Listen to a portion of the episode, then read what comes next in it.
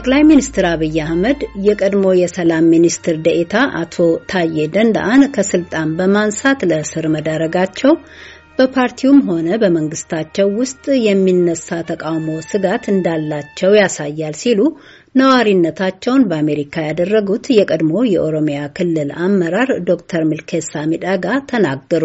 ለአገሪቱ የሰላም እጦት መንግስትን ተጠያቂ ያደረጉት አቶ ታዬ ጦርነት እንዲቆምና እርቅ እንዲደረግ በመናገራቸው ከስልጣናቸው እንደተነሱ ከመታሰራቸው አስቀድመው ገልጸዋል። የፌዴራል የጸጥታና ደህንነት የጋራ ግብረ ኃይል ግን መንግስትን ለመጣል ከሽብር ቡድኖች ጋር በህቡ ያሴራሉ በማለት በቁጥጥር ስር እንዳዋላቸው ይፋ አድርጓል። የህግ ባለሙያ የሆኑት አቶ ዳንኤል ውብሸት ደግሞ ለእስሩ የቀረቡ መንግስታዊ ክሶች አሳማኝ ያልሆኑና ሂደቱም የህዝብ ተመራጩን ያለመከሰስ መብት የጣሰ ነው ሲሉ ይተቻሉ።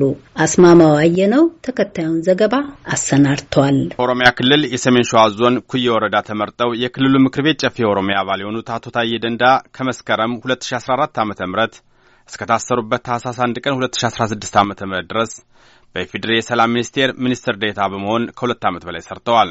ከሰሞኑም በማኅበራዊ ትስስር ገጻቸውና በሌሎች መድረኮች ለአገሪቱ የሰላም እጦት መንግስትን ተጠያቂ ያደረጉት አቶ ታዬ ጦርነት ይቁም፣ እርቅ ይደረግ በማለታቸው ጠቅላይ ሚኒስትር አብይ አህመድ ከስልጣን እንዳነሷቸው ገልጸው ክፉኛ ተችተዋል። ይህን ተከትሎ የጸጥታና የደህንነት የጋራ ግብረ ኃይል አቶ ታዬ መንግስትን ለመጣል ከሽብር ቡድኖች ጋር በህቡ ያሴራሉ ሲል በቁጥጥር ስር እንዳዋላቸው ይፋ አድርጓል። በጉዳዩ ላይ የአሜሪካ ድምፅ ያናገራቸውና በአሁኑ ወቅት በአሜሪካ ሚቺጋን ግዛት የአልቢዮን ኮሌጅ መምህር የሆኑት ዶክተር ሚልኬሳ ሚዳጋም በኦሮሚያ ክልል በፓርቲና በመንግስት ኃላፊነቶች ላይ ሳሉ ከጠቅላይ ሚኒስትሩም ሆነ ከአቶ ታዬ ደንዳ ጋር አብረው እንደሰሩ ያስታውሳሉ።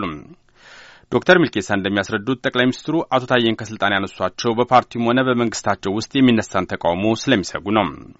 ታዬ በተለይ በኦሮሚያ አካባቢ ከጠቅላይ ሚኒስትሩ የበለጠ ብልጽግና እና አምኖ ነው ይሄንን ያደረገው።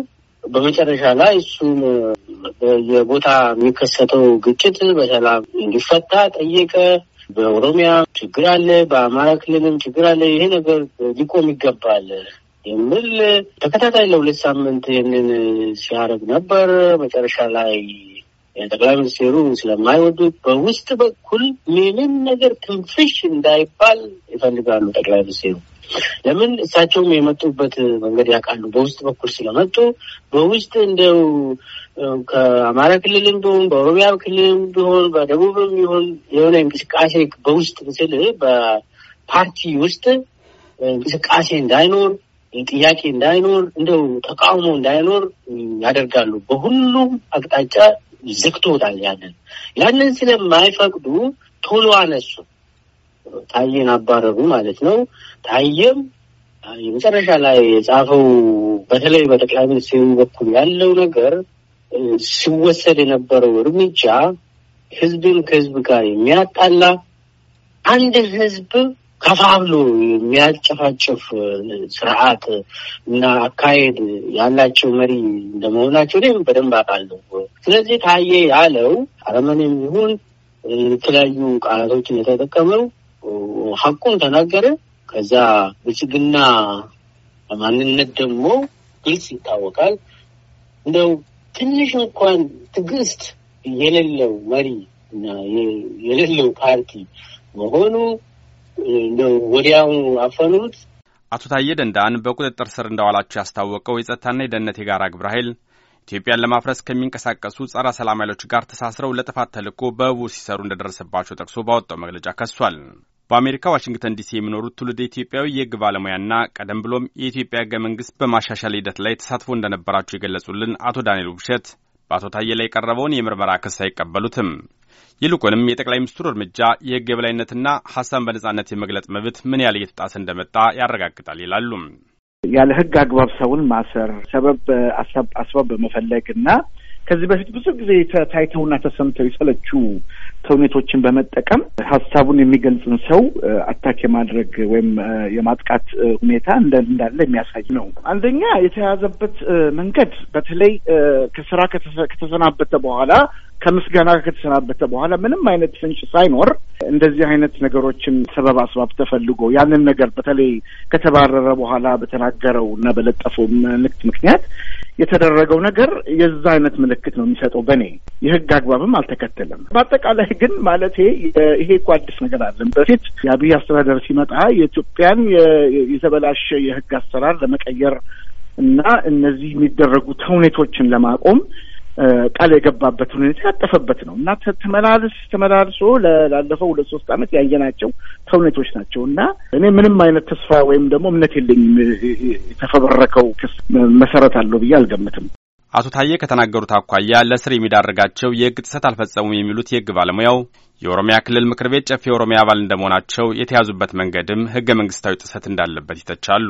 ይሄ ነገር በመሰረቱ በኢትዮጵያ ህገ መንግስት ጥበቃ ያለበት ነገር ነው። በተለያየ መንገድ አንደኛ የጨፌ ኦሮሚያ አባል እንደመሆኑ በዛ ጨፌ ኦሮሚያ አባልነቱ ሀሳቡን የመናገርና የሚመለከተውን ነገር የማሳወቅ መብት አለው። እንዲሁም ደግሞ በአንቀጽ ሀያ ዘጠኝ በኢትዮጵያ በፌዴራል ህገ መንግስት አንቀጽ ሀያ ዘጠኝ ላይ ምንም አይነት እገዳ ሳይደረግ የፖለቲካ አመለካከትንና አስተያየትን በንግግር የመስጠት ህገ መንግስታዊ መብት አለው። ይህንን የተናገረው እና ያንን በመናገሩ ደግሞ ከዛ በኋላ የመጣበት ያለ ህግ አግባብ የመያዝ የመታዘር እና ነጻነቱን የማጣት እንዲሁም ደግሞ ኦሮሚያ ህገ መንግስት አንቀጽ አርባ ስምንት ያለውን ያለ ጨፌ ኦሮሚያ ውሳኔ ህግ አግባብ ያለመያዝና ያለመከሰስ መብቱን በጣሰ መንገድ ነው እንግዲህ የተወሰደው። ይሄ ሰውዬ እጅ ከፍንጅ አደረገ የተባለው ነገር የለም። በምሳሌነት እኔ እንደማየው የተሰጠውና የተደረደረው ምክንያቶች በቂ ምክንያቶች አይደሉም። በመሰረቱ ጠቅላይ ሚኒስትሩ መብት አለው። በስሩ ያሉትን ካቢኔ አባሎች የመቀየር የመበወዝ እና የማንሳት መብት አለው። ግን ህጋዊ ስልጣኑ እዛ ላይ ነው የሚቆመው። ከዛ በኋላ የሚከተሉት ነገሮች ህገ መንግስቱና ሌሎች ህጎችን ተከትሎ የሚደረጉ መሆን አለባቸው። ያለ ጨፌ ኦሮሚያ ውሳኔ እጅ ከፍንጅ ያልተያዘ ሰውን ያለ መጥሪያ ያለ ህግ አግባብ ስርዓቶች እንዲያዝ ለማድረግ መሞከሩ፣ ሁለተኛ ደግሞ በህገ መንግስቱ በኢትዮጵያ ህገ መንግስት ማለት ነው አንቀጽ አስራ አራት አስራ ሰባትና አስራ ዘጠኝ ላይ የተቀመጡትን ጥልቅ የሆኑ የ procedure ወይም የስነ ስርዓት ህጎችና መብቶች አሉ። እና ከዛ ደግሞ በቴሌቪዥን የታዩ የተውኔት ስራዎች ይሄ ሰውየው በተናገረው ምክንያት ወይም ሀሳቡን በማቅረቡ ምክንያት ከተሰናበተ በኋላ አዲስ የመጡ በእንግሊዝኛ trumped up የሚባሉ ወይም የተፈበረኩ የክስ ሁኔታዎች ናቸው ብዬ ነው እንደ ጠበቃ እንደ አንድ የህግ ባለሙያ ጉዳዮችን የምመለከታቸው። ራሱ በተውኔቱ ላይ የታዩት የእጅ ከፍንጅ ምሳሌዎች ተገቢነት የላቸውም። አንደኛ ሰውየው እጅ በእጅ ለመተያዘው በአግባቡ ከስራ ከለቀቀ በኋላ ቤቱ ተቀምጦ ቤቱ በተቀመጠበት ሁኔታ በጻፈበትና የዛን ጽሁፍ መልስ ለመመለስ በተደረገ ሁኔታ ነው። ይሄ እጅ ከፍንጅ አይደለም።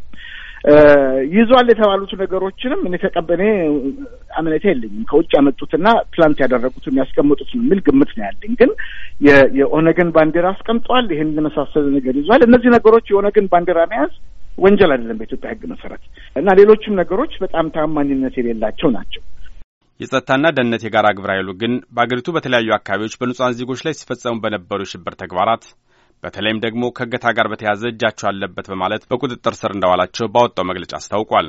ዶክተር ሚልኬሳ በበኩላቸው እስሩ ማንኛውም የፓርቲና የመንግስት አመራር ይሁን አባል ጠቅላይ ሚኒስትሩ እንዳይቃወም ለማሸበር ታስቦ የተደረገ ነው ሲሉ ያጣጥላሉ። አሁን በተጨባጭ የብልጽግና ስርዓት የፋሽስት ስርዓት ሆኗል።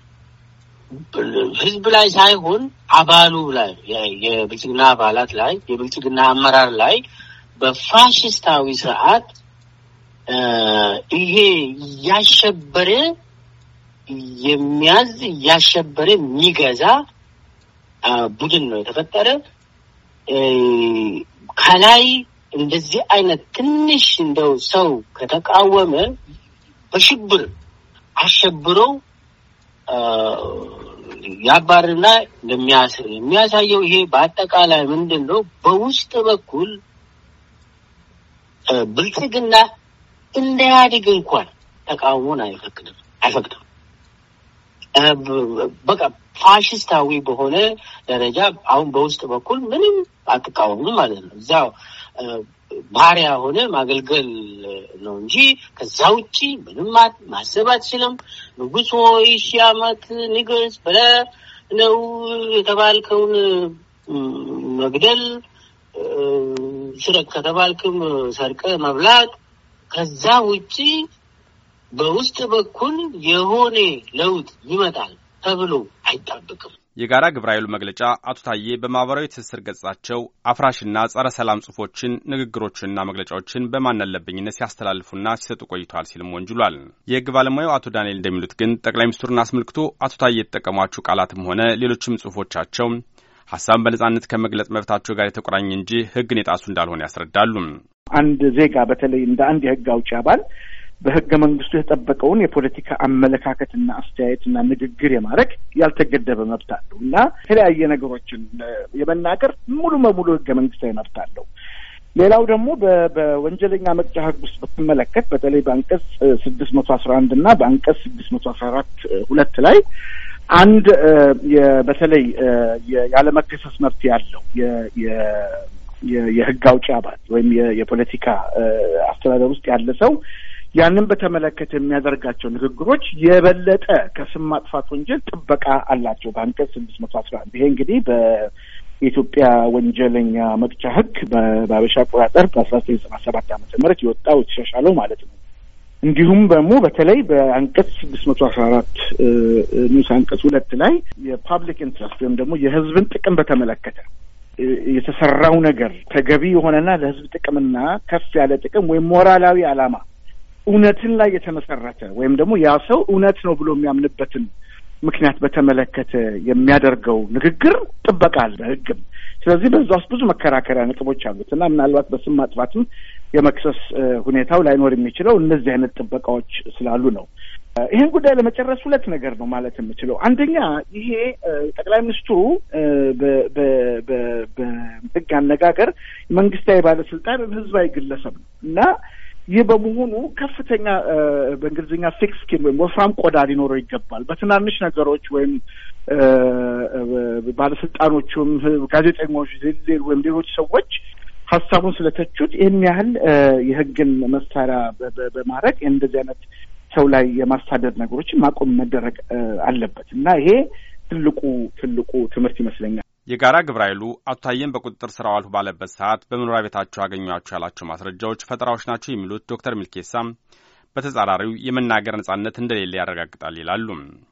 እንደው የመናገር መብት የሚባለው በአብይ ዘመን የለም። እሱ ውሸት ነው። እንደ በቀቀን አብይ ያለውን ነገር መድገም ነው ያለብህ። በተለይ ደግሞ በፓርቲ ውስጥ እንደው መነጋገር እንደሌለ አንድ ስብሰባ እንኳን እንደማይካሄድ በኢህአዴግ ጊዜ እኮ አውቃለሁ።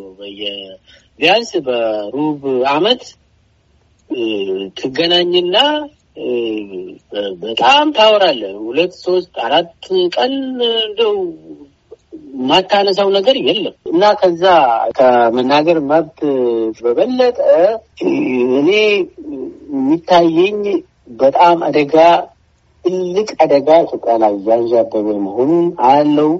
በጠቅላይ ሚኒስትሩ ከስልጣናቸው ተነስተው በሕግ ቁጥጥር ስር የዋሉት የቀድሞ የሰላም ሚኒስቴር ሚኒስትር ዴኤታ አቶ ታዬ ደንዳም በአዲስ አበባ ሜክሲኮ አካባቢ በሚገኘው የፌዴራል ወንጀል ምርመራ እንደሚገኙ ለአሜሪካ ድምፅ የተናገሩት ባለቤታቸው ወይዘሮ ስንታዩ አለማየሁ በ48 ሰዓት ውስጥም ፍርድ ቤት እንዳልቀረቡ አክለው ገልጸዋል። በተጨማሪም ላለፉት አራት ዓመታት ከኖሩበት የመንግስት ኪራይ ቤት በቃል በተሰጠ ማስጠንቀቂያ በሶስት ቀናት ውስጥ በጸጥታ ኃይሎች ለቀው እንዲወጡ መደረጋቸውን ባለቤታቸው ጨምረው ተናግረዋል። ለአሜሪካ ድምፅ አስማማየ ነው፣ ዋሽንግተን ዲሲ